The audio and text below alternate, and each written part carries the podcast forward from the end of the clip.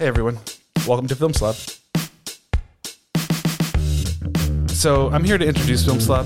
It's a weekly podcast where myself, Cesar Gonzalez, and my friend Patrick Kelly take deep dives into films that we love, or at least interested in.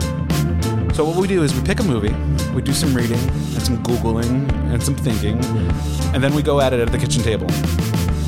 And this isn't a review show, it's more of a discussion of critical interpretations, so it does help to have seen the movie that we're talking about. In fact, you might be a little lost if you haven't, so we'll do our best to let you know what's next ahead of time. And I started the show because I was inspired by conversations with friends and my family and fiancé about movies.